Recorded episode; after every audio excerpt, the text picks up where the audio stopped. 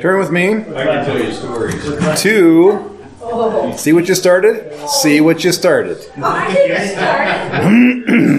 start.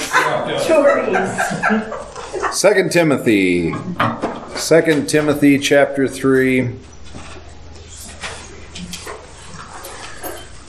I uh, read this verse either this last Sunday or the Sunday before. Want to kick off with this, and then we're gonna. We have a number of things to get through. Preliminary things as well as primary things. Second Timothy chapter three, verse one. Excuse me. It says, But understand this, that in the last days there will come times of difficulty.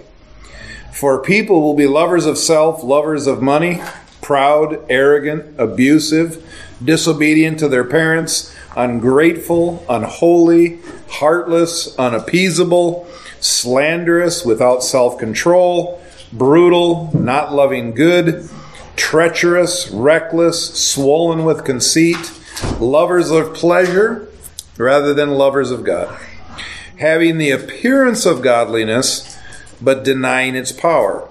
Avoid such people. So, here we are uh, in this day and age, and everybody's looking at what's happening. It doesn't matter where you turn. You turn to any any uh, um, Christian outlet.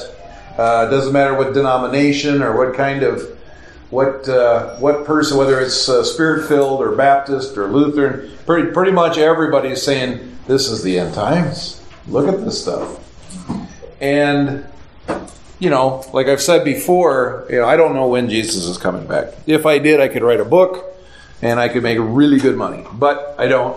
And so, yeah, great. I'm out of this class. That's, that's it. Wait for the book. Yeah. But uh, you can look at the signs and the times. You can look at the seasons and the time. And we are definitely in an age where things are getting interesting. Um, but I, I always come back to this. This, my life, this is my last days. Now, my last days are somewhere between 40 and 50 years from now. But we're all in our last days. We've all lived quite a ways into it, and praise God, and by the miracle of, you know, by the miracle and grace of God, here we are. We've made it this far. But no matter how you look at it, we're all in our last days. We're all in the the time period where you know. I mean, I have I've had I've had many friends. I just had a friend this last week die that I went to uh, high school with, and so you know, nobody's guaranteed tomorrow. So it's all of our last days. How should we then be living them? How then should we be focused? What should we be doing? Because if we don't take time to stop and think about it, if we don't uh, reflect, if we don't uh, take, take time to take an account of where we are, what we've been doing, so that we can make a, a proper decision of what the future is, and then we go to the right place for the right answer, we're just doomed to make the same mistakes over and over again. And in 10 years, we'll be in the same place going, boy, I wished I had 10 years ago done this, that, or the other thing. So, this class is, is really a, an answer to that uh, situation, that dilemma of, well, what are we supposed to be doing? If these are the last days, what should be our focus? What should be the things that we're, we're aiming towards? And I actually had a number of things. I shared this on a Sunday morning. I had a number of things that I was looking at, and it is just like it, none of them were the answer. They, they all were parts of it. And it wasn't until I set all of that aside and I said, okay, Lord, I, you know, I, I really want to do this, you know, the, the best way possible, that He began to show me, speak to me about these some of these verses that we're going to be going through beginning tonight, but then as we move forward, um, as to a direction, and actually, I think it's probably the right answer. I think it is the right answer. Um, and so, as we do this, um, you'll see. You'll see this start to unfold. First thing I'm going to hand out is is uh, a syllabus. And you remember from high school, you know, this is the first week of school for most people, most kids. I have a syllabus. It's what we're going to be going over each week. Uh, you'll notice on there that if you look at the right hand side of the of the syllabus, you'll see the week number, the dates, and the times. Between now and Christmas, there's only going to be one week where we do not have class, uh, and that will be uh, the week, the, the night before Thanksgiving, because I know you know everybody wants to put love into the turkey, and uh, be able to focus on your family coming in or going or getting to where your family is, and so uh, um, we're not going to have class that night. But otherwise, we will have class every Wednesday night between now and December 20th. And if you look on the left hand side, you see a passage of Scripture. Um, 2 Peter chapter 1, verse 1. Now, you might be already asking yourself if, if all of the verses are on the sheets of paper and if, if everything that he's going to be reading through this whole thing is going to be written out for me, why did I have to bring my Bible? Because the only reason I wrote it out on a piece of paper is so that we all have the same version. Uh, that when I'm reading something, and I'm explaining something, you're getting it from where I got it from. Now, in your Bible is where you should also be studying it. That's where this this class is only going to be an hour and a half long each week, and I'm going to give you homework every week. And that homework uh, does not consist of writing a paper or uh, uh, you know filling out a, uh, a question and answer uh, project it is, uh, it's, but it's going to be way harder than that, and uh, you'll see as we go along. But Second Peter, chapter one. Here's I, am reading out of the ESV, the uh, English Standard Version. Second Peter chapter one, begin with verse one. Simon Peter, a servant and apostle of Jesus Christ, to those who have obtained a faith of equal standing with ours, by the righteousness of our God and Savior Jesus Christ. May grace and peace be multiplied to you in the knowledge of God and of Jesus our Lord. His divine power has granted to us all things that pertain to life and godliness through the knowledge of Him who called us to His own glory and excellence, by which He has granted to us His precious and very great promises so that through them you may become partakers of the divine nature, having escaped from the corruption that is in the world because of sinful desire.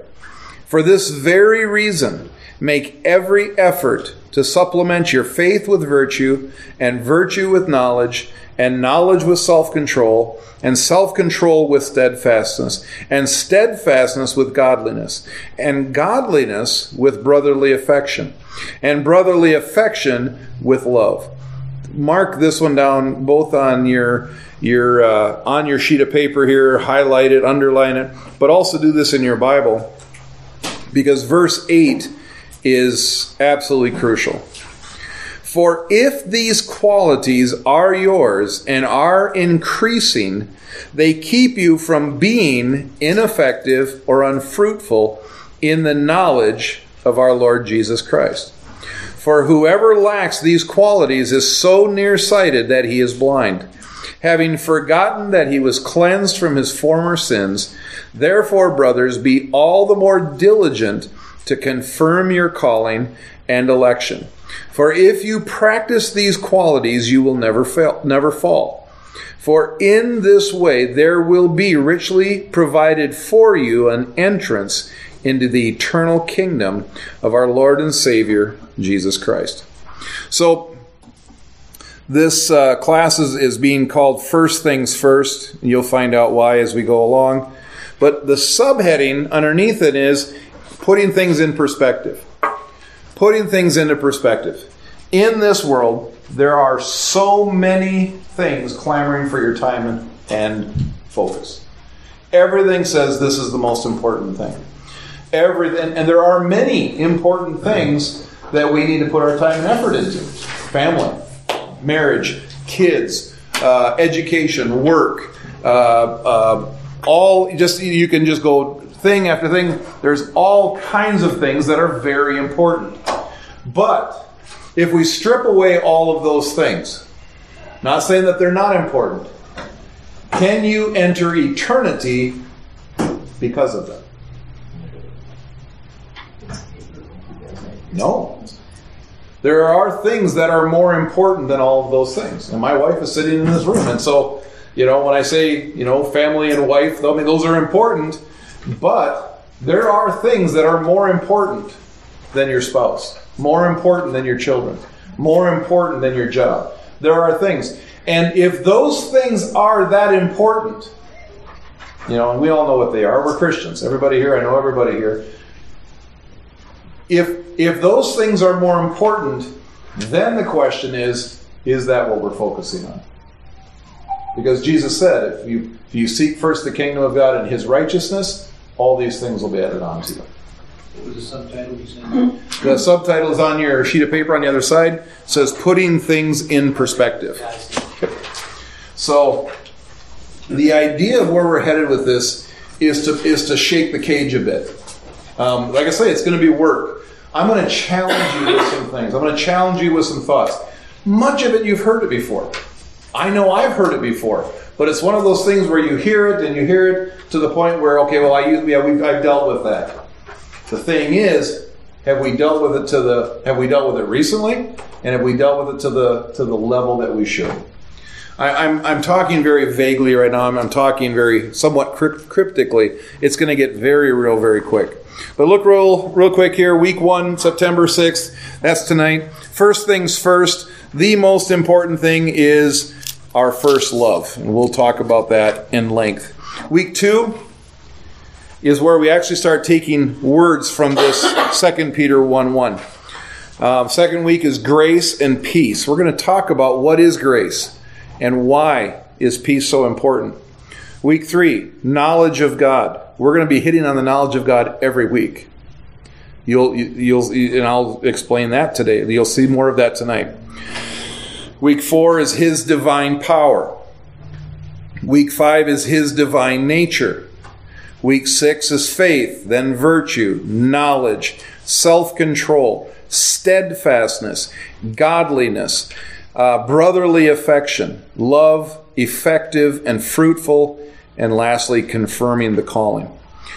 Each one of these are a heading of a topic that we'll talk about for an hour and a half. But then you're going to go home each week, and there'll be more things to study, more things to dive into, and and to, to, to even if you want to have a study together, call somebody up, grab a cup of coffee, whatever it may be. The, this first week, your assignment, you're actually going to have to work with somebody else.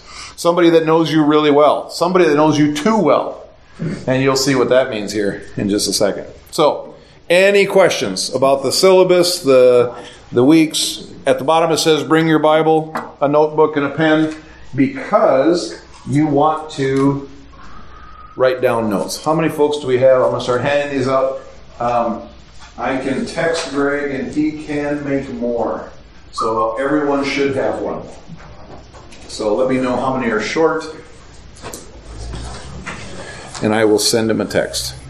While those are being handed out, any questions? Any other thoughts, comments, snappy answers?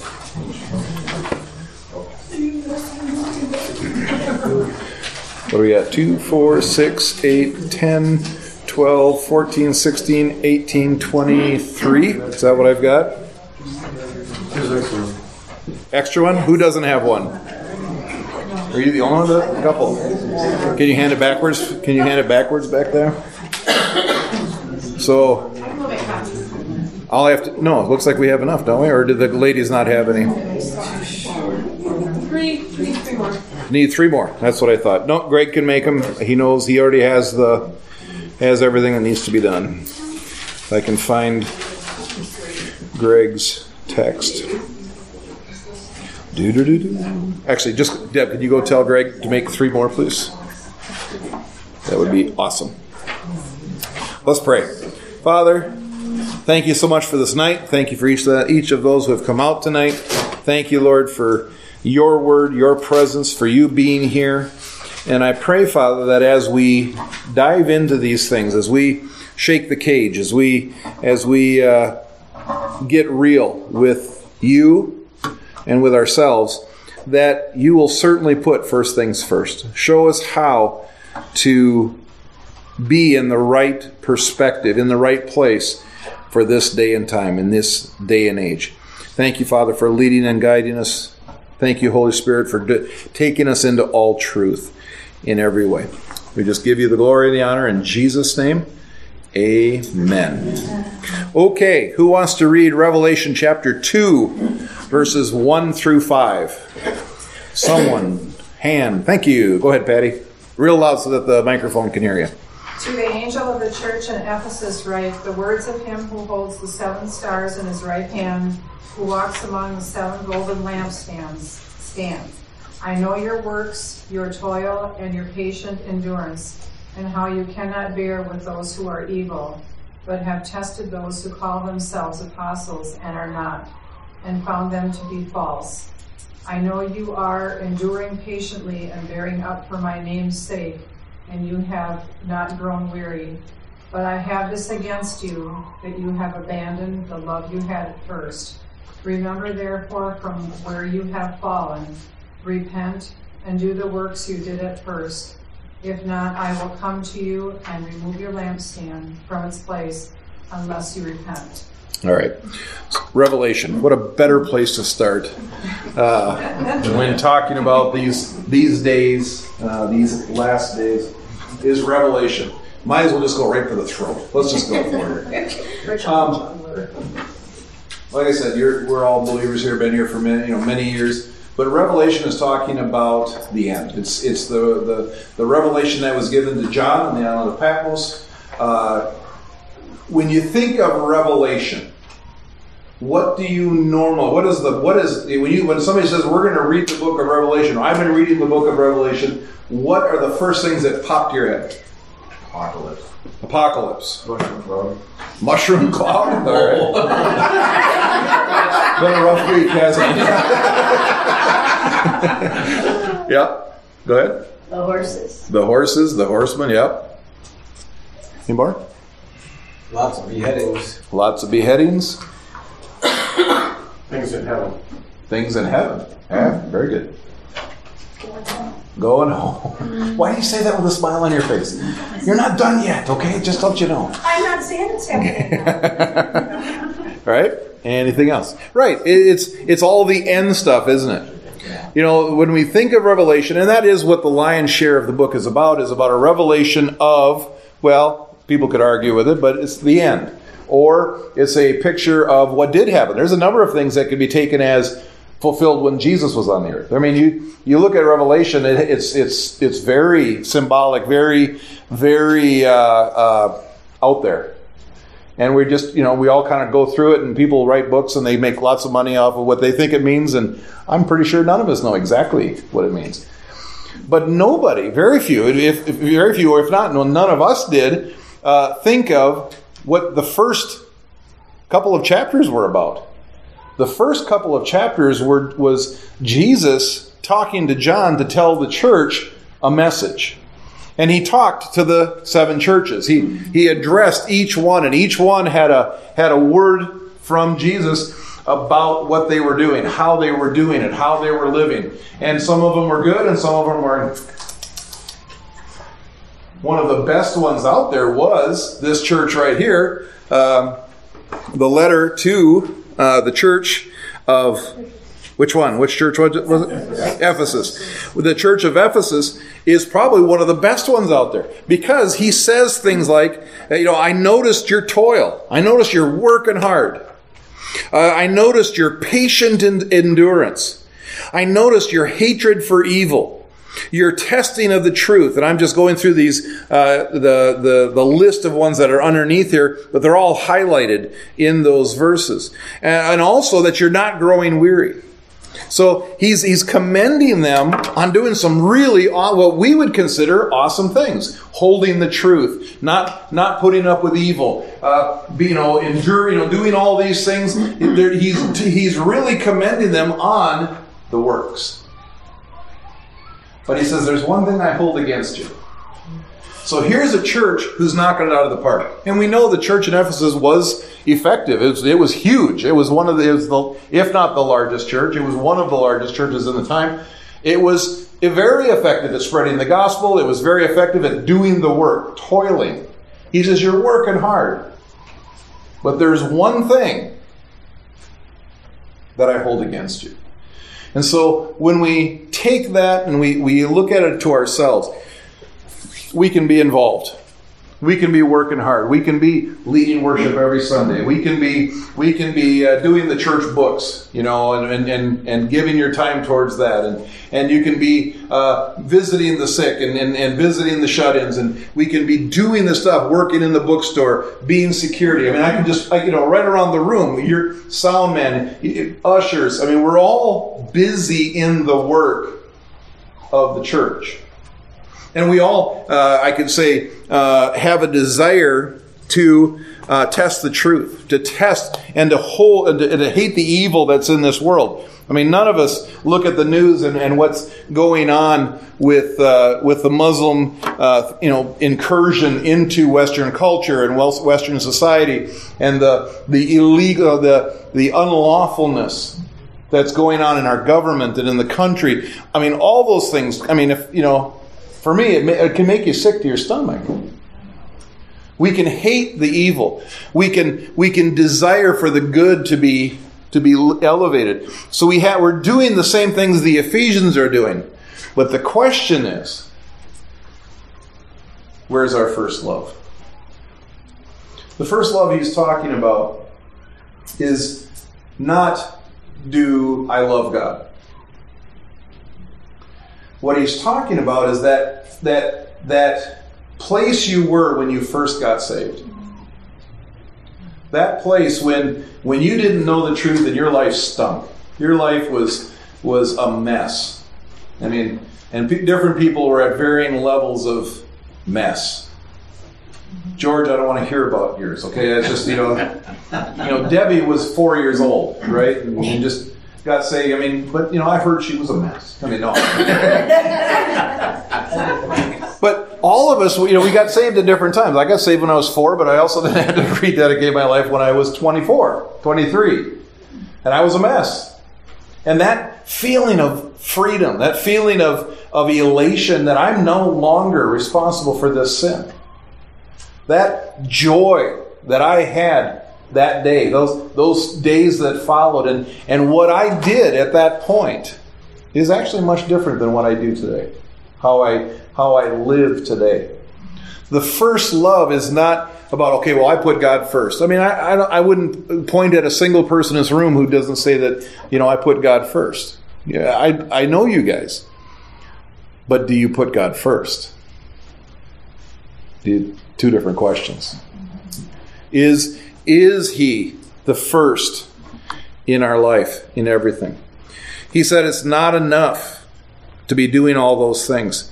He says you've abandoned your first love. Remember where you have fallen from.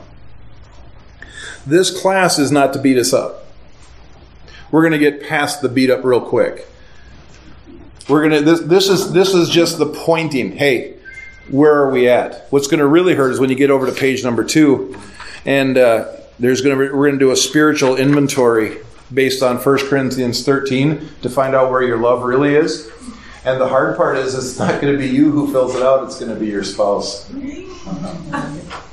oh, wonderful. Yes. Or somebody who knows you really, really well. Find a friend, a Christian friend who knows you really, really well and say, hey, can you honestly, and we'll talk about that in a second. It's going to get hard. But that that's totally up to you. Whatever you get past God is fine with me. But where is putting first things first, getting putting things in perspective? Where is your first love? Where is that level of excitement, that level of, of joy, that level of commitment? I mean, I, I'll, just, I'll just tell you, when I, when I first came back to the Lord, I spent hours and hours and hours and hours and hours and hours and hours and hours and hours and hours and days and weeks and months in His Word.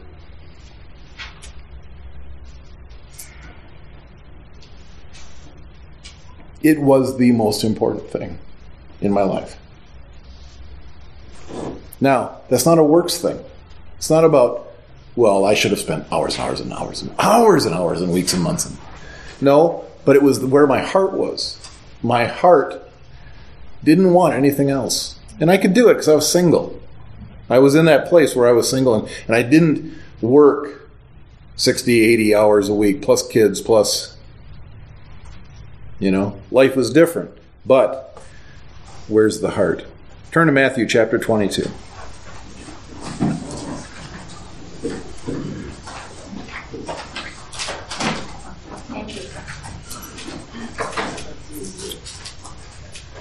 Matthew chapter 22, verses 34 through 39. Who'd like to read that, please?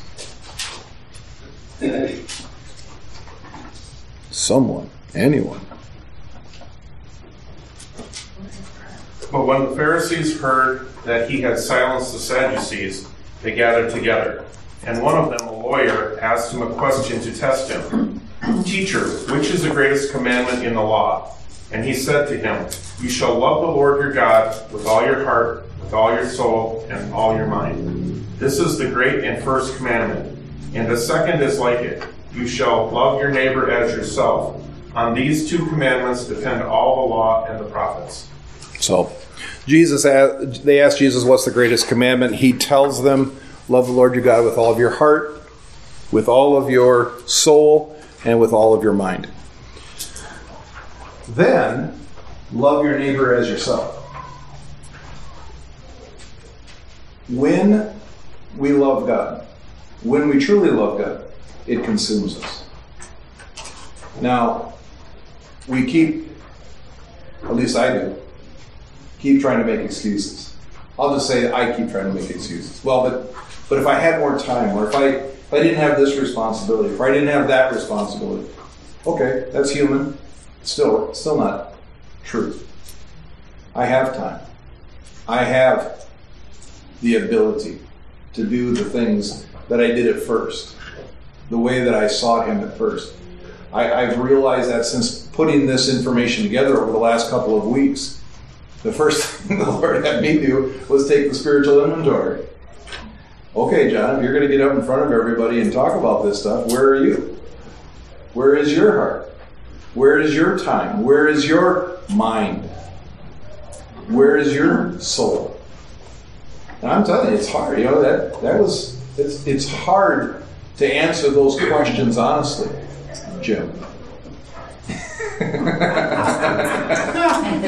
it's hard. It's hard to, but but when we know that the Holy Spirit is right there, watching and listening, and He has the answer. It's it it makes it where you do have to make you have to you have to answer honestly, and that is hard. But He said to love the Lord your God with your heart. The heart, obviously, this is review for almost everybody. The heart is not the organ, the heart. The heart is not the blood pumping organ. The heart is your absolute center of your being.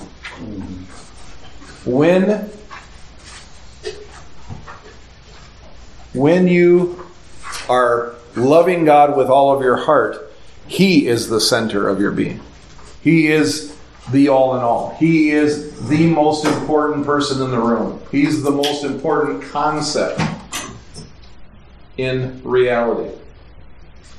It has to be from your core. It has to be when, when it says when Jesus said, Love the Lord your God with all of your heart, it literally means everything that you are. Everything.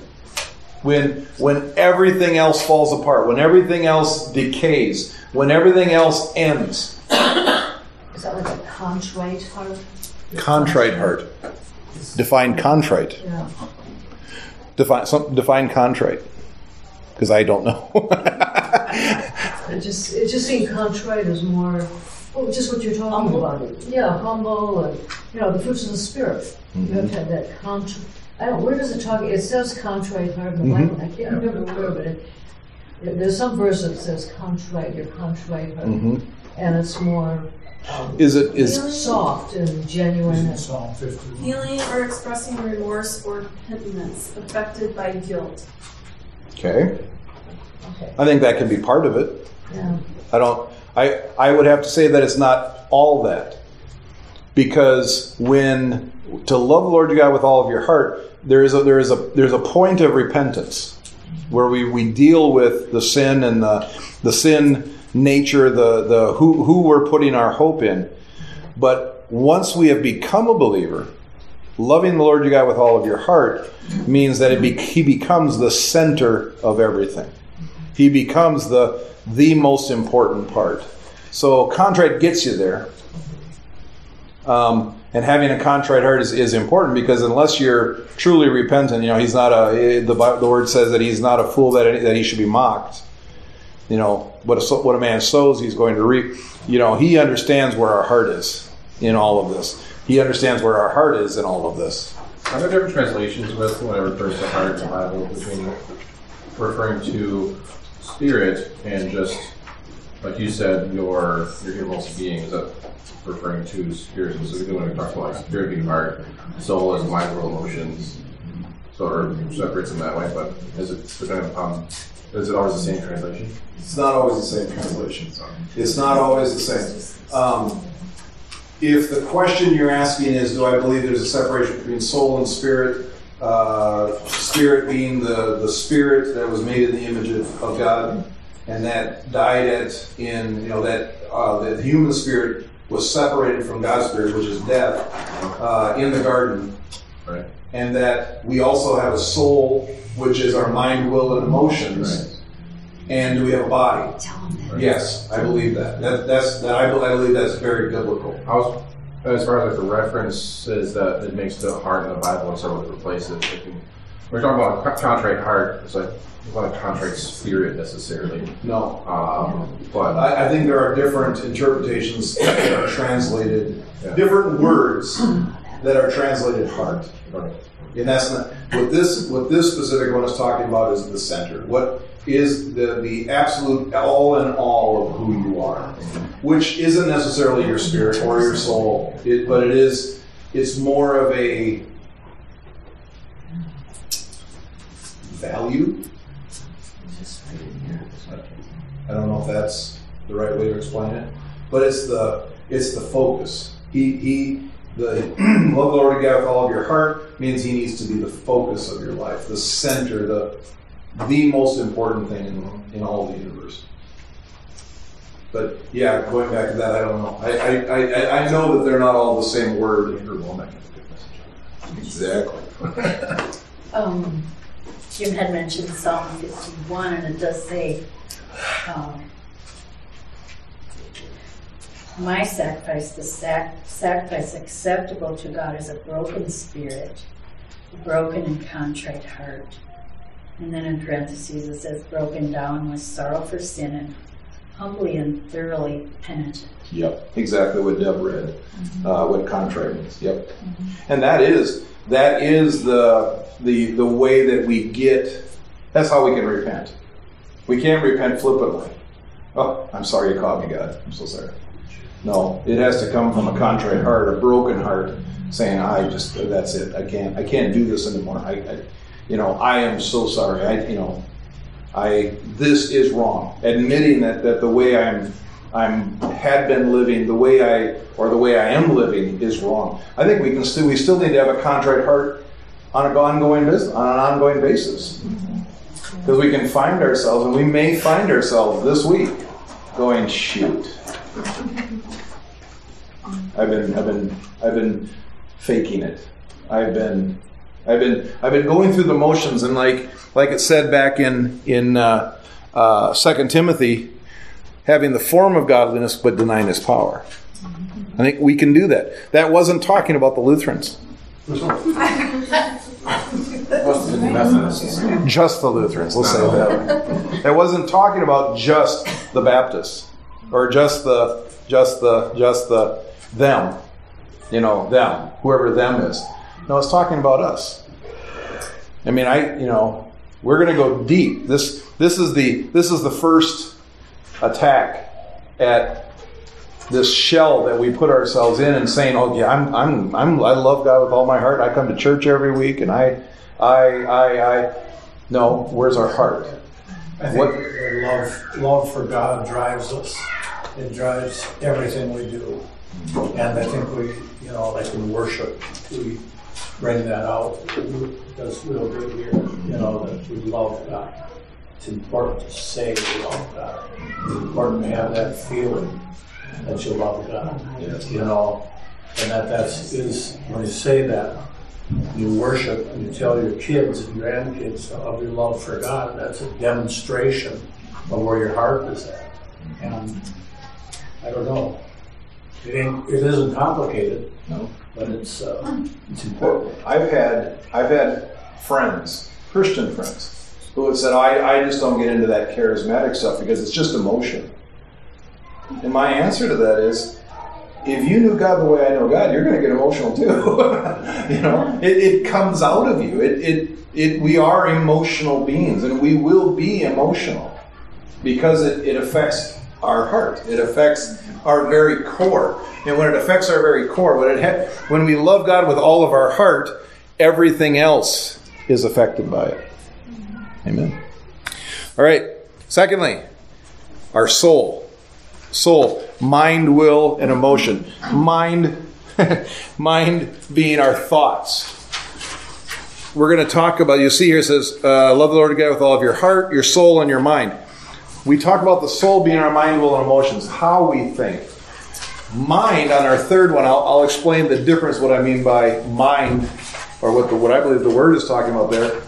But mind, will, and emotions. The way we think the way we make decisions and the way we feel. Because we are a soulish being. We have a soul. We we act Jesus had a soul. You know, some people say, no, you just need the spirit needs to have, you know, you just live by the spirit and you won't you won't make decisions by the soul. No, you will make decisions. You will make. Jesus cried when his friend died. Jesus looked at Jerusalem and cried. It was a it was an emotional. He was in the garden and he was sweating blood, not because something, you know, was spiritually happening. There was something spiritual happening, but the pressure of what he was about to go through and the decision he had to make was so great that it affected his body. It was the way he was thinking. It was he was a soulish person, but he was a perfect in all in all all three: the mind, the soul, and the spirit. But the soul, how we react to God and how our soul lines up with the way that we were we were uh, we were created to be. When Jesus looked at the sick, it says that he had compassion. Compassion is a soulish response. His mind, he, he, he saw their suffering. He, it, it affected him emotionally. He saw uh, the, their lack of leadership, or they, he saw their lack of health, or their lack of, of, of sustenance, and it moved him to compassion. That is soul. If all we are is spirit and love the Lord your God with all of your heart, you know, with your very, I love God, bless God, and it doesn't come out as compassion, then we're no good to the world around us. But it has to come out. It has to affect how we think, how we think about things. It has to affect uh, how we feel about things. It affects the loving God with all of our heart means we love like Him. When we when we have a, somebody that we're dealing with, how we react to them should be the way God wants, the, the way God would react to them. And if we're not, it means because our thoughts are screwed up. It means that our emotions are screwed up. I mean, you know, you people who keep posting stuff on Facebook about somebody who gave their, you know, life and helped somebody out it was a blessing, you know, and I know you're just trying to make me cry. Because you see somebody moving out of the love of God, it can't, you, you just, my goodness. You know, we go on these mission trips. You know, I've spent half the time, you know, trying not to get muddy, and the other half of the time trying to not, you know, weep over these people's, you know, their their lives and and their needs and everything. It's just because you're you you're, you have the compassion of God, and it comes through in your emotions. And if it doesn't, there's something wrong with you. There is. It's just if if we don't have compassion, if we don't see the news and and see what's happening in the Caribbean right now. Although I've only seen there's only so far there's been only one death. And the news said it's been at least one death. Well, you're good. Then we know it was a bad storm. No, no deaths in Jesus' name. Yeah. No loss of life, no loss of stuff. But if our hearts don't move, aren't moved, then there's something that has become callous in us. And that is an indicator of where our heart is. You know, we can get so busy. Martha, uh, Mary and Martha. Martha was so busy doing the stuff. She was right there. She was in the presence of Jesus. But she was so busy that, that it became about the busyness, not about Jesus. We can do that. We can do that. Pastors can do that. I can get so busy wrapped up in doing pastor stuff that my I, that I lose that heart for people. And it, it doesn't take long because God usually jerks the slack out of me, or my wife does, or somebody does, and you know, and and it's because this is about people.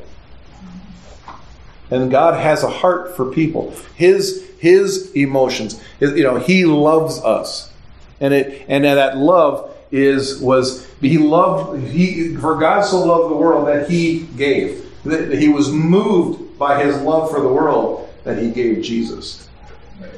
That is how uh, loving God with all of your uh, with all of your heart, your most innermost being, but then your soul, it moves you to do something about it. And then lastly, here it says, and with all of your mind. Does it say mind twice? Is it is it talking when it talks about uh, your soul? You know, we're talking about mind, will, and emotions. mind in this third one is talking about the intellect. Mind is talking about our understanding, our the wisdom of knowing God, understanding Him intellectually. He wants that. Hey, I grew up in the 1980s, uh, uh, charismatic Christian churches, movement, and they said, just turn off your brain. Just turn off your head and go by the Spirit, and, and you're going to go far. You know, things are going to be great. And there were a bunch of goofy people doing goofy things that their mind was not engaged. No. Our mind needs to be fully engaged. Because, yes, things of the Spirit are not always understood by the mind. But the, the things of the Spirit can teach the mind about God. We can begin to understand how God works with our mind as long as we're yielded to the Spirit. And so, working, being as much time or as much effort as we put into loving God with all of our, our, our innermost being, we need to spend as much time working with loving God with our soul, bringing our, our, our feelings, our emotions into line, in line with who, with, with God's thoughts. But then we also need to work that hard, training our mind to understand the things of God. And there are, there are many things. I started reading that book uh, on uh, meditation. It's phenomenal.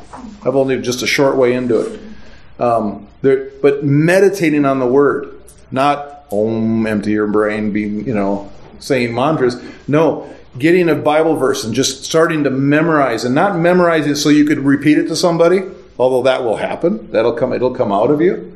But memorizing it so you get it into your mind and it affects the way you think.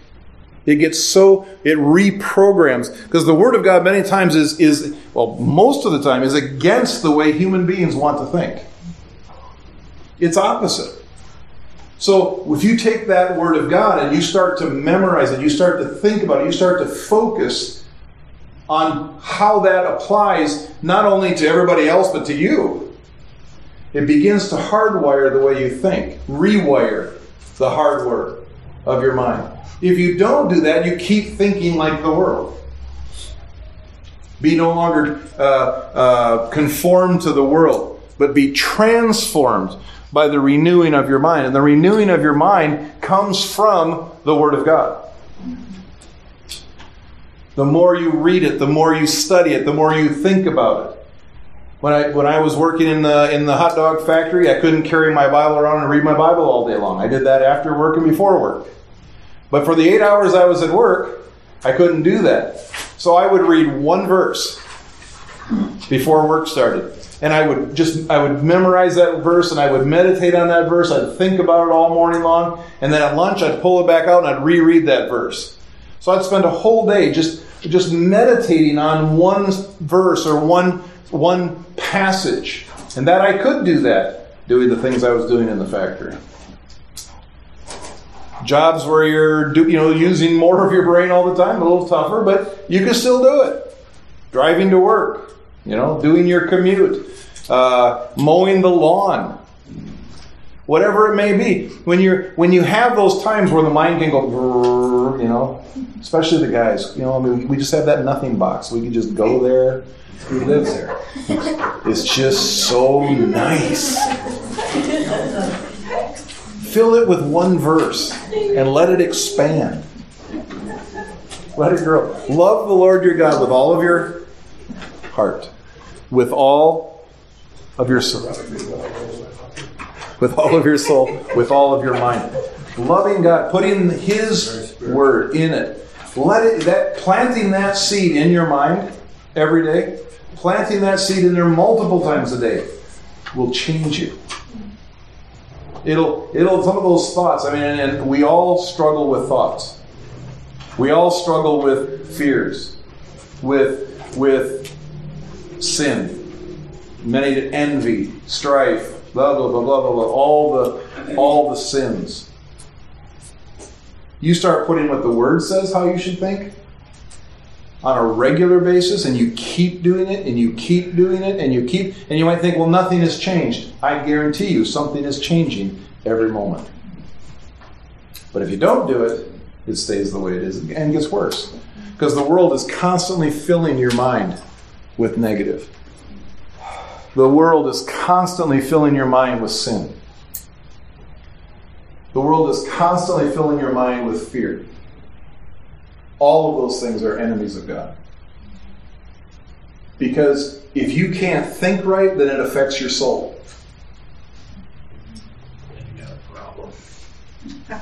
Because that affects your heart. This is the gateway. This is this is what decides what gets in and what doesn't. If this doesn't get renewed, if this doesn't get changed, or if it only gets renewed halfway or three quarters of the way, this class is not so much, I mean, how many of you have heard everything I've said before, or everything I've said tonight before somewhere at some point in time in your Christian walk? Right. I'm not saying anything new. What I'm doing up here for the next few weeks is stirring the pot. Because by stirring the pot, by re saying it, by, by, by saying it under the, lead, the, the leading of the Holy Ghost, it's going to get us into a place because we're not going to we're not going to spend 15 weeks you know, oh, what's wrong with me? We're going to spend navel gazing, sweetheart. My wife's going, what in the world did you just do? Contemplation, continuous uh, navel, navel gaze. How many? Did anybody know what I was talking about? If you, okay, good. Thank you. I just every once in a while I do something and people go, I have no idea what he's doing right now. you didn't know either, Ricky? Well, there you go. It's the back row. It's the back row. It's amazing how everybody congregated together. Has no idea what I'm talking about. It's not about, you know, pointing out your sin, you know, and then levels of sin. No, we're going to get, we just, God, God just wants to shake this tree for a moment because there's other trees to shake. There's going to be many trees to shake between now and 15 weeks. This just gets us in the door. This, this, putting the first thing first. The most important thing is to love the Lord your God with all of your heart, with all of your mind, with all of your emotions, with all of your strength, with all of your body, with, with everything that you are. going, okay, God, I'm in. I know I've said I've been in before. How how many of you have ever have ever said, "That's it. This is the last time I'm in," and I'm never, I'm, I don't ever have to do it again because this time I mean it. Everybody's shaking their head. Yes, nobody wants to. That's good. I, I'm fine with it. You mean only today? Yeah. and one of these times, it's actually going to take effect. It's actually going to kick in. One of these times. Well, this is just another one of those times that you do it this week, and then you do the things I'm, I'm, I'm asking you to do over the next week. And then we hit it again next week. We go deeper and deeper and deeper. Because God has something for us here at River Valley, here as Christians, that is only attainable by dealing with those first layers, second layers, third, getting into there. There is so much more purpose that He has for us than just surviving the next few next few years. Christians have a tendency to go into survival mode.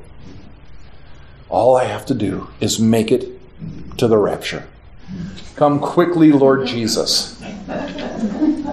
And then, depending on your end times view, I only have to make it till halfway through the tribulation. Because halfway through the tribulation, bang, I'm out of here. You guys can just clean up the mess.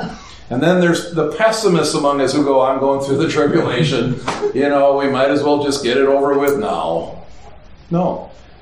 We're supposed to be overcomers, more than con- conquerors. We're supposed to be the head and not the tail. Why are we the tail much of the time? It's because we have not, we're not thinking right. We're not believing right. We're not walking in the, with the right perspective. This first things first is going to help us get that perspective back. Turn to page number two. 1 Corinthians 13. Chapter. The love chapter. Do you want to read that for me?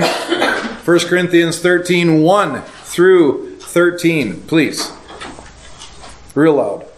If I speak in the tongues of men and of angels, but have not love, I am a noisy gong or a clanging cymbal. And if I have prophetic powers and understand all mysteries and all knowledge, and if I have all faith so as to remove mountains, but have not love, I am nothing. If I give away all I have, and if I deliver up my body to be burned, but have not love, I gain nothing. Love is patient and kind.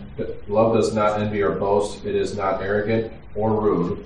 It does not insist on its own way. It is not ir- irritable or resentful. It does not rejoice at wrongdoing or rejoices with the truth. Love bears all things, believes all things, hopes all things, endures all things. Love never fails. So now faith, hope, and love abide, these three, but the greatest of these is love. Bottom line, it's about love. Love the Lord your God with all of your heart, your mind, your soul, and love your neighbor as yourself. So there's actually three different focuses of that love in that verse. First of all, God. First, the, the most important is love the Lord your God with all your heart, mind, soul.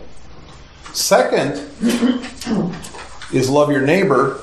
And they asked him, "Well, who's my neighbor?" Okay, let's let's get this sorted out. Who's my neighbor? Okay, your neighbor is anyone and everyone you come in contact with. Doesn't matter what level, what what place in life they are. Anyone that you, it's your sphere of influence. Anyone, these are your neighbors. How is your love walk with your neighbor, the body of Christ, the, the people in our church, the people, the people that you're in a Bible study with, a fellowship with? If there is a problem there, there is a problem with love. And it's unacceptable. It's not acceptable. If if you have an attitude towards an individual, and that's I deal with that all the stinking time. Not with you, none of you, none of you here. Sure about that? But we're all there, aren't we? We all can get attitudes. We all can have have pet. Definitely not a you, sweetheart. Oh, but also your neighbor neighbors. People that live across the street, the little people that live next door, the, the people that are in the, the cubicle next to you, the people, there's people everywhere, and you're dealing with them all the time. Oh, I, so there, some people are getting nickled. Right? Yeah, you're. Oh, oh, wait, there's that person. How you love them is a reflection of your love for God. Because if there's not love there for them, then your emotions, your your you know, your mindful emotions, the, the way you think is faulty. That means you're not loving him with their you're not loving them with his love. There it's not fair. The standard he set. Because you don't have to love them like you love me, or the way I love people. I mean, if, if your standard was, okay, I only have to love as good as John loves, we're all in. But you're not. It's about his love. That's our standard. And anytime we have something that, that, that we trip over, that we, you know, okay, well, you know, but there, everybody but that person. I was talking to a man one time who was dying. And I was saying, is there anything you need to deal with? And he goes, no, I'm born again. I said, that's, that's good. Is there anything you need to deal with? He goes, well, what do you mean? And I said, is there anyone that you haven't forgiven? Well, you're not expecting me to forgive so and so. I said, I'm not expecting anything. I'm just the messenger. Well, but you don't understand what they did to me. I said, I'm the messenger. I'm not here to, you know, I'm not even here to hear your confession. But the Bible says if you don't forgive them, He can't forgive you. We, we don't get the luxury of deciding who we're going to love and when. It's unfair. It is totally, absolutely, completely unfair. The standard he holds us to, or he asks us to walk in. But so was it totally unfair for Jesus to have to go to the cross for us. It's totally unfair. He, he did not deserve it, but he did it anyway. He did not, he, he didn't have to do it, but he did it anyway. So when it comes to your neighbor, if there is there's somebody that that you know, and you know who it is. I know who it is. I I know even those people that you haven't seen in a long time because you just kind of pushed them completely out of your life and you don't have to deal with them anymore. And that's easy. It's easy to not have to deal with that person because I don't see them anymore. But you're still you hear their name and it's just like.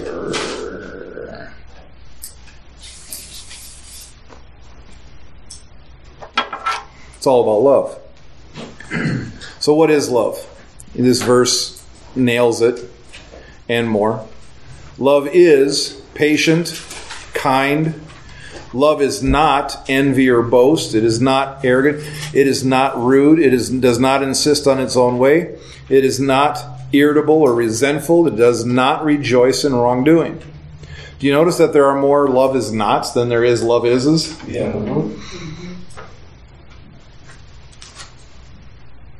Love rejoices with the truth, bears all things, believes all things, hope, believes all things. That's just naive, isn't it? That we would believe all things? Because we, you know, what's the possibility that everybody's always telling us the truth? And he can't, I, he can't possibly want me to believe that person who's lied to me 15 times, to believe them this time, or to, to hope that they would t- be telling me the truth in this one, right? He can't possibly be wanting that, right? I was a politician. Endures all things. Love never ends. Here's a here's your homework for this week. There's a couple things that'll be your homework. This is the first one. Find somebody who loves you. Find somebody who cares about you. Sit down with them across the table and say, "Be honest." when when you read this and you and you look at my life, you give me a score between one and ten. Be honest, it's going to hurt.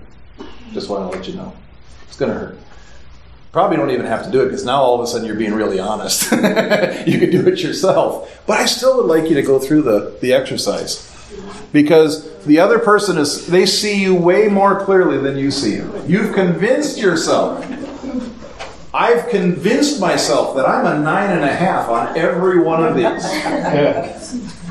right, Deb? No answer. Does that envy or boast? Hey, hey, hey, hey, hey. I gotta do it with my dog. Oh, that that may actually be worse. Just so you know. But do that. Sit down, and take it. What what this is is an honest assessment of your love walk. And you know, your spouse or your friend or your, your the person who loves you the most may not even know some of these things. They may not know. They, they may not even know, but you know. And as you're as you're going through this exercise, all of those things will come bubbling to the top. The visual aid. Now, it's a visual aid. yeah. So here's the here's the deal. Is this to make you feel bad? Is this to beat you up?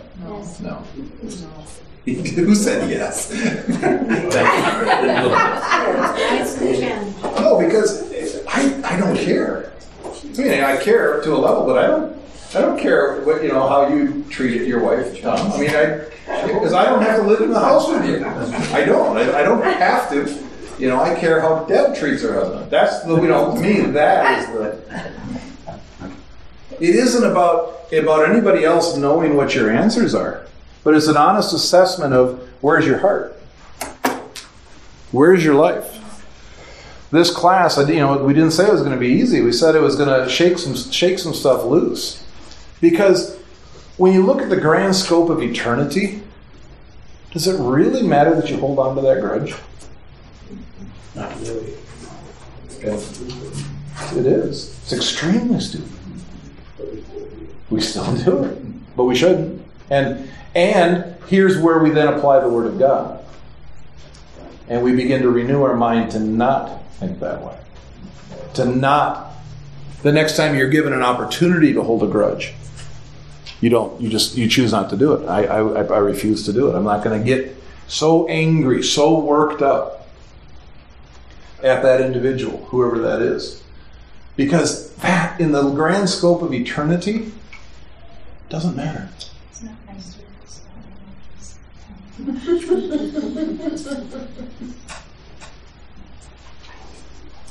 In the grand scope of eternity, being right is not the most important thing.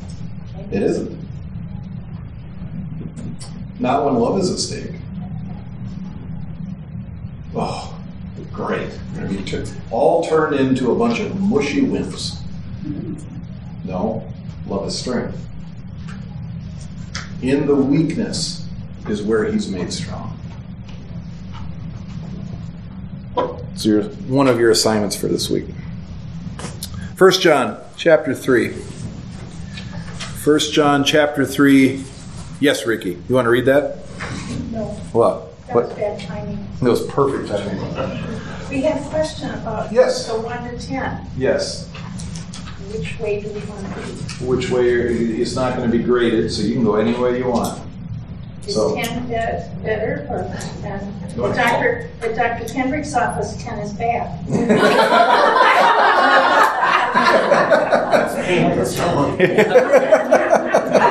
On a golf score or a score. Once again, however you want, however you want to define it. If, if you need, if you need uh, consistency, uh, love is patient. Debbie, on a scale of one to ten, one being uh, not patient at all, ten being very patient, where would I rate? You want us all to leave the room? I would play the fifth. You notice I picked very, very carefully which one I uh, patience I don't care about. Yes, dears. It. It depends on what you're doing. If you're putting together a piece of furniture, you're a one. Thank you. I can second that. Okay. Where would I be a nine? When you deal with people. Oh, yeah. Thank you. exactly.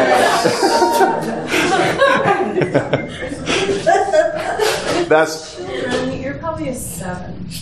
okay. Because you are, you're patient most of the time, but not all the time. No, not all the time. I'm not.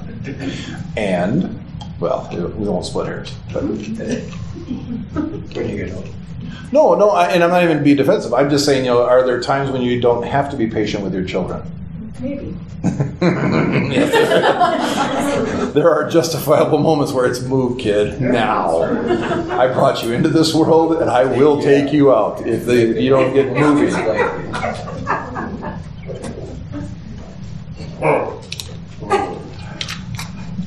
I was a nine all the way to that point, kid. Now you're pushing it.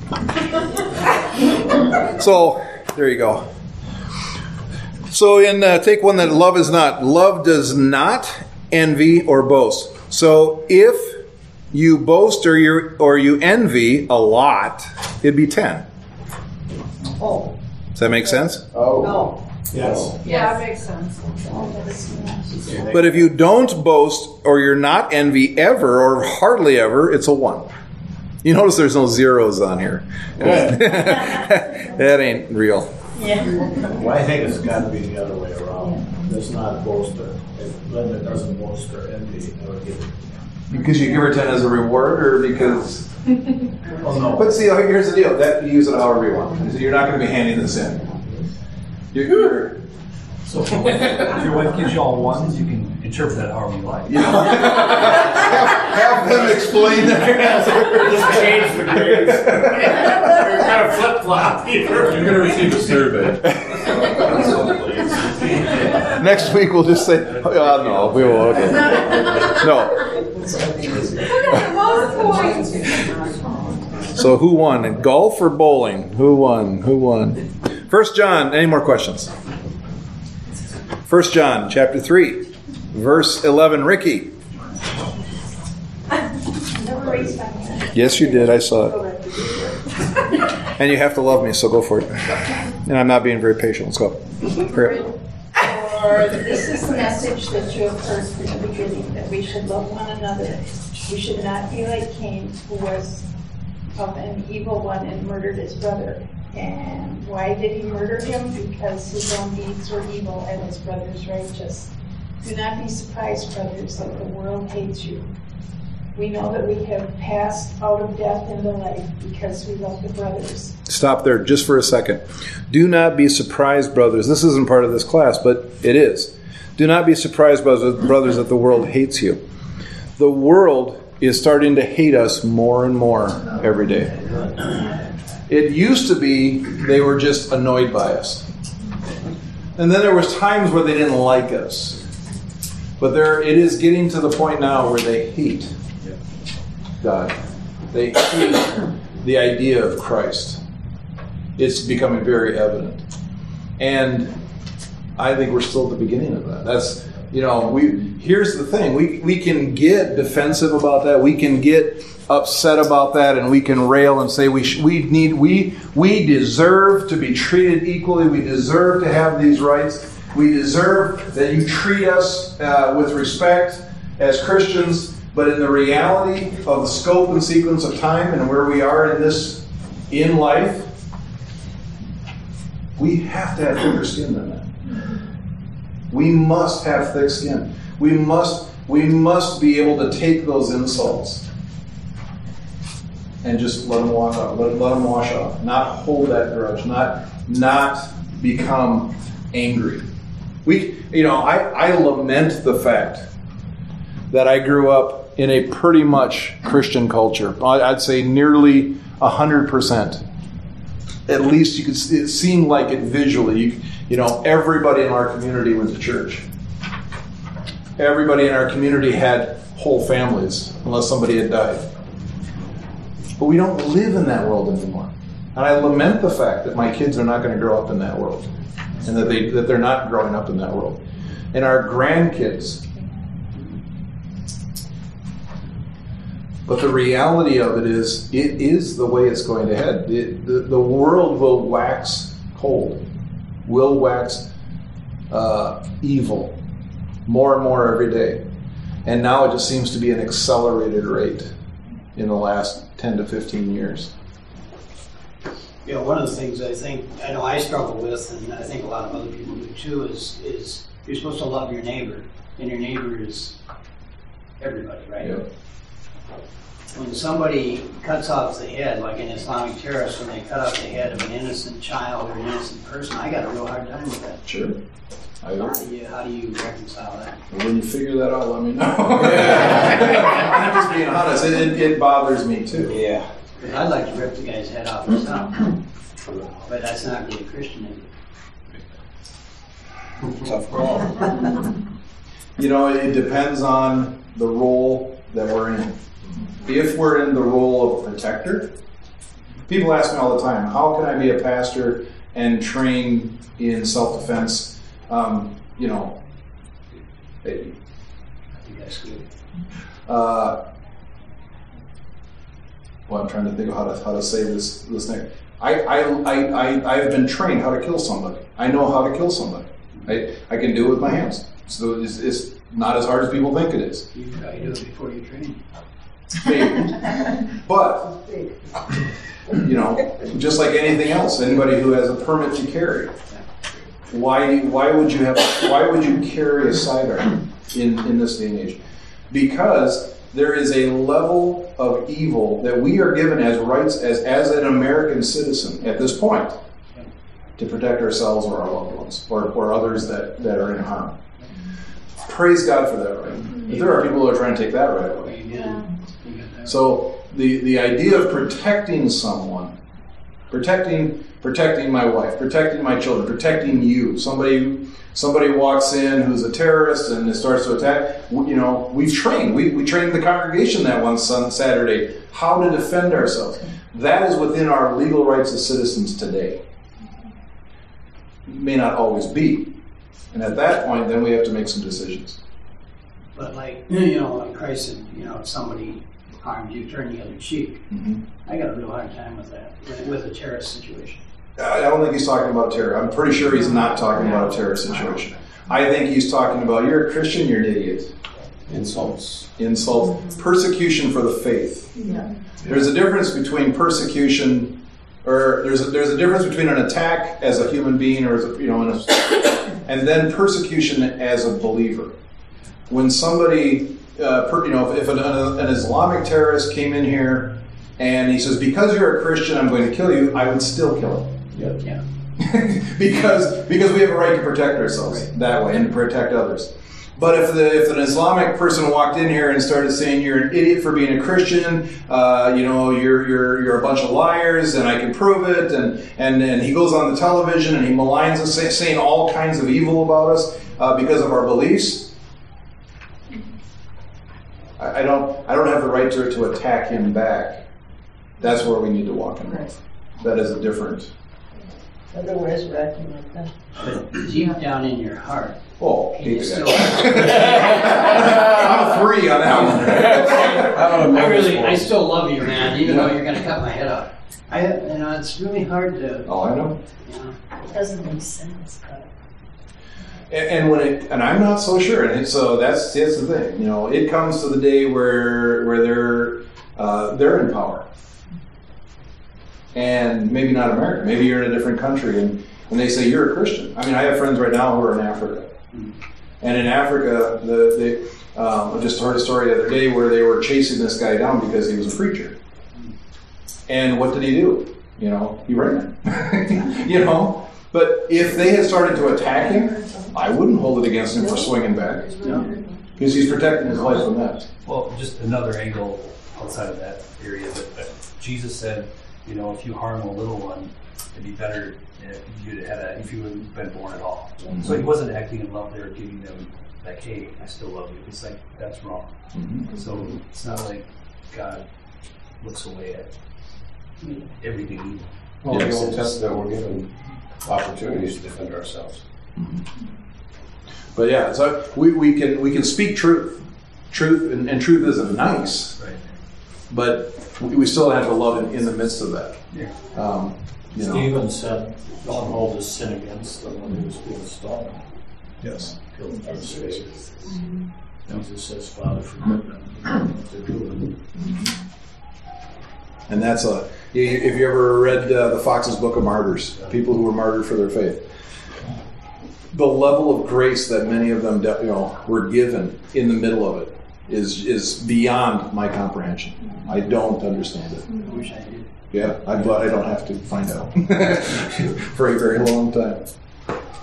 Um, switching gears back to what you were saying a minute ago is um, something I've been uh, kind of wondering about lately is how we can pray for things and speak against evil in the world, or speak against um, natural disasters and pray for them to not harm people, not kill people, not destroy property and all that stuff. But then the Bible says that those things are going to happen before the end occurs. And it got me thinking about, you know, should we, know. I don't know. And this stuff is going to happen. But is it, is it prophesied that's going to happen because of how many people are not speaking against it, do you think? Or Can we, people, let me ask you a question. Can we pray that the Antichrist won't come on the scene? No, no. You can. that doesn't mean Can we pray effectively that the Antichrist not come on the scene? Or can we pray effectively that there won't be wars and rumors of war? I think there are things that are outside of our outside of our ability and, and authority to pray for. Jurisdiction. But when when there's eh, we talked about a little bit one day that that uh, when when can I when can I pray for Irma? You know, or pray about that situation? Is it because I have somebody in the middle of that situation that is personal for me, or I'm in the middle of that situation? I don't. I'm learning though. I'm I'm, I'm growing in some of that stuff. I don't have all that answered. Um, but there's some things that's just like, oh, I, I I want to. I want to pray that there's no life lost in that hurricane. I, I, I think I'm of the opinion of like you or I, I can pray fervently if God, you know, if it within the, the scope of your will, you know, help these people out that are in this situation. And I know this is going to just get worse. The Bible says it's going to get worse, but that doesn't mean I have to just throw up my hands and say it's just going to happen. It's going to happen necessarily, because that I think would be wrong for a lot of, especially Christians, to do that. You know? that this question is not a part of this necessarily, but it has everything to do what we're walking into. Can we pray that certain parts of God's of the end plan don't happen the way they do? I don't know that yet. I don't have that answer um, because I think there are some things that are just going to happen. You know, and, how how that all works out is going to be really interesting. Um, because I think we're going to need to know. I think we're going to need to figure some of these things out. And I think we're, we're not in the right place to figure them out yet. Because to be able to know in that moment, can I pray about this? Can I not pray about this? Can I can I believe for this to be changed? Uh, can I believe that uh, that nobody will need the mark of the beast to sell, to buy and sell? Well, no. It says that that's what's going to happen. So then, can can I pray that I'll be able to buy and sell without the mark of the beast? Can I believe that I'll be provided for, even though there's a need for the mark? See, the, see, it's, it's then getting our heart and our, our mind according to the Word of God. Where where is that real? Where is that actual? And I, and we need to ask ourselves those real questions. I've been asking myself a lot of those questions lately because if we're headed towards this, and we're, you know, we're, we're so close. It was happening in River Falls, Wisconsin first. You know, where they're chipping people. I was in the first place. They've been chipping people all over the world. They've been doing that for quite some time now. But it's starting. It when, when how soon is this stuff going to happen worldwide, widespread? I don't know. But we need to start being real about our walk with the Lord and get our, get His mind on all these issues, so that we can answer those when we have to. Um, can we delay some of those things? I mean, I think in some cases we're going to have hurricanes, we're going to have natural disasters, but we delay or lessen the effects of some of them by praying, getting people aware of, of what's going on, and you know, getting people aware of what the mark of the beast is. Know, letting them know that you know if you're getting yourself chipped, if that in fact is the mark of the beast. Don't do it. Yep. I think we can delay some of the effects. Yep. Can we also pray that God, I mean, because this word says He will protect His people or He'll take care of His people, can we pray for God's people then? People we know who are in these natural disasters to be protected. See, I think that's getting the right perspective. It's getting into the right perspective because I think there are some things that are just the way they are. We live in a world that's affected by natural reactions to, you know, sin, life. Exactly. All right, Ricky, wherever you left off.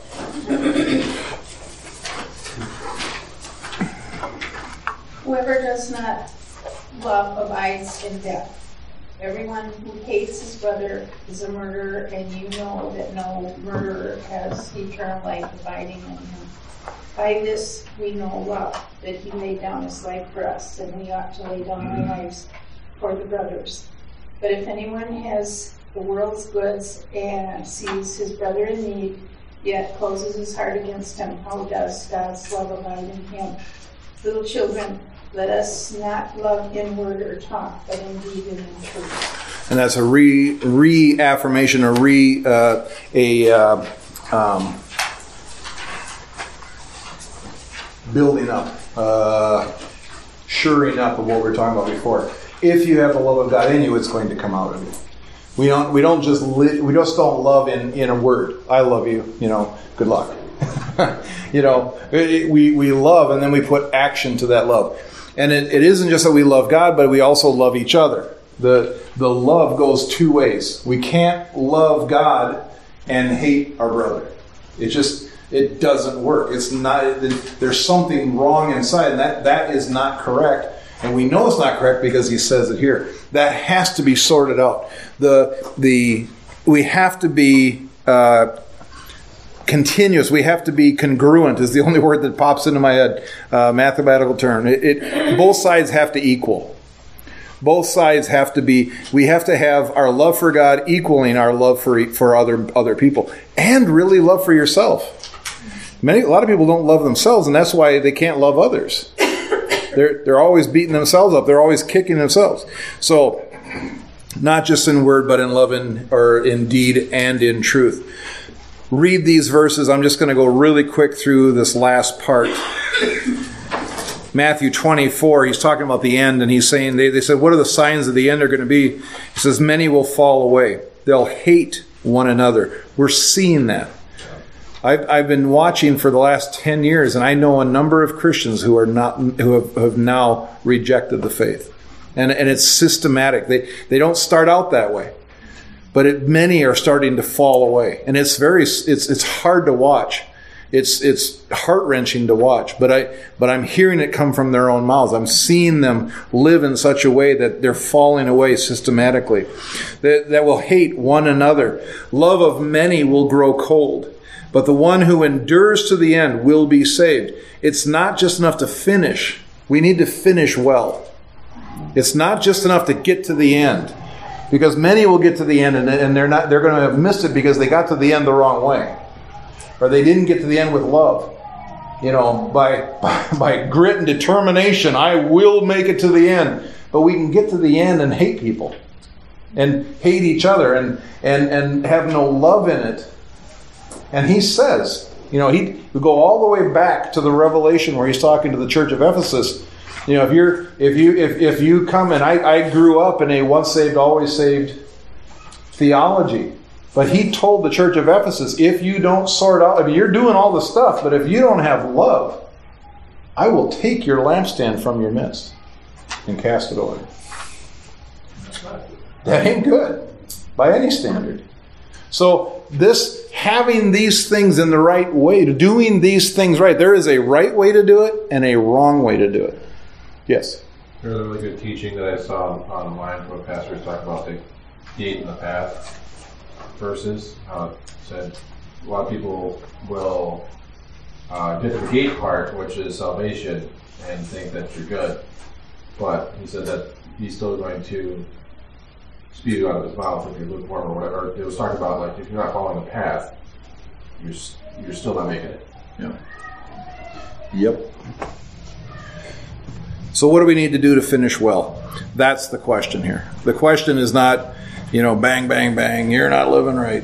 No. How do we know? Because I know our hearts are to, to do this right. Our heart, as a believer, is to finish well. Do we just need to try harder? Is there a checklist somewhere where I can where I need to work it through? Ecclesiastes 12, 11 through 14 says, The words of the wise are like goads. Goads are the what was on the plows. The goads were the points of the plow. They were super hard. They don't move. The, the earth moves. When the when the goad would hit it, it would move the earth. So it says, The words of the wise are like goads, and like nails firmly fixed are the collected sayings.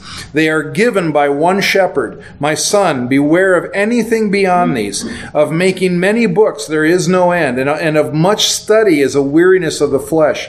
The end of the matter, all has been heard. Fear God and keep his commandments. For this is the whole duty of man. For God will bring every deed into judgment with every secret thing, whether good or evil. So it all comes back to focusing on God. It all comes back to having the love of God in your heart, that He is the center, that He is the most important. Love the Lord with all your, love the Lord your God with all of your, and then fill in the blank. All of the works you did at first must always have the focus of knowing Him. It's not about doing the works, but it's about knowing Him. And in knowing Him, you will do the works. But remember, that faith from what, uh, apart from works is useless. So, like they asked in Acts, what do we need to do? And then my favorite verse, or this is a portion of it, John 17, 3. Jesus said, Now this is eternal life, to know you, the only true God, and Jesus Christ, whom you've sent. And 2 Peter 1 2 says, May grace and peace be multiplied to you this is the beginning verse of what our, we're looking at as a whole for this whole class of 2 Peter 1. May grace and peace be multiplied to you in the knowledge of God and of Jesus our Lord. His divine power has granted to us all things that pertain to life and godliness. All right. So next week we're going to pick up with grace and peace. But bottom line this is this is the thing. It's to know God. It's to know Him. It's to have Him as the center of your life. It does, everything else will fall into place. You don't have to, to, to, to meet a criteria, a list of do's and don'ts. But by knowing Him, when you know Him, you'll do the do's and don'ts. You'll live the life right. But it, it all comes back to knowing Him. And how do you know Him? Spend time with Him, be in the Word. You, if you spend time, that's why you, you need to bring your Bibles, because your Bibles need to become a, a constant companion. You need to start being in the Word on a regular basis. I'm not going to tell you what time to do it. I'm not going to tell you how long to do it. I'm not going to tell you how to do it. But what I am going to tell you is you need to be in the Word because the Word is God. The Word is God and was God and came and dwelt among us, as, for, as John said in John 1. He is the Word. The more that you're in the Word, the more you know Him, these things will come into line. Without it, everything else we talk about is not going to matter. That's why first things first. The first thing, the most important thing, is to love the Lord your God with all of your heart. Amen? I'm going to pray real quick. If you have any other questions or comments, we can talk for a bit afterwards. Father, I do thank you that your word is true and that your word reveals yourself to us. Father, I pray for the grace and the mercy for each one of us to be in the Word, to be with you, to be in you more this week than we were last. That each day will be more uh, in, an, in a more of an understanding of who you are and how you are and what you are and all of it will grow day by day. Thank you, Father, for your word and for the illumination of it for our minds and for our hearts and for our lives. In Jesus' name, amen.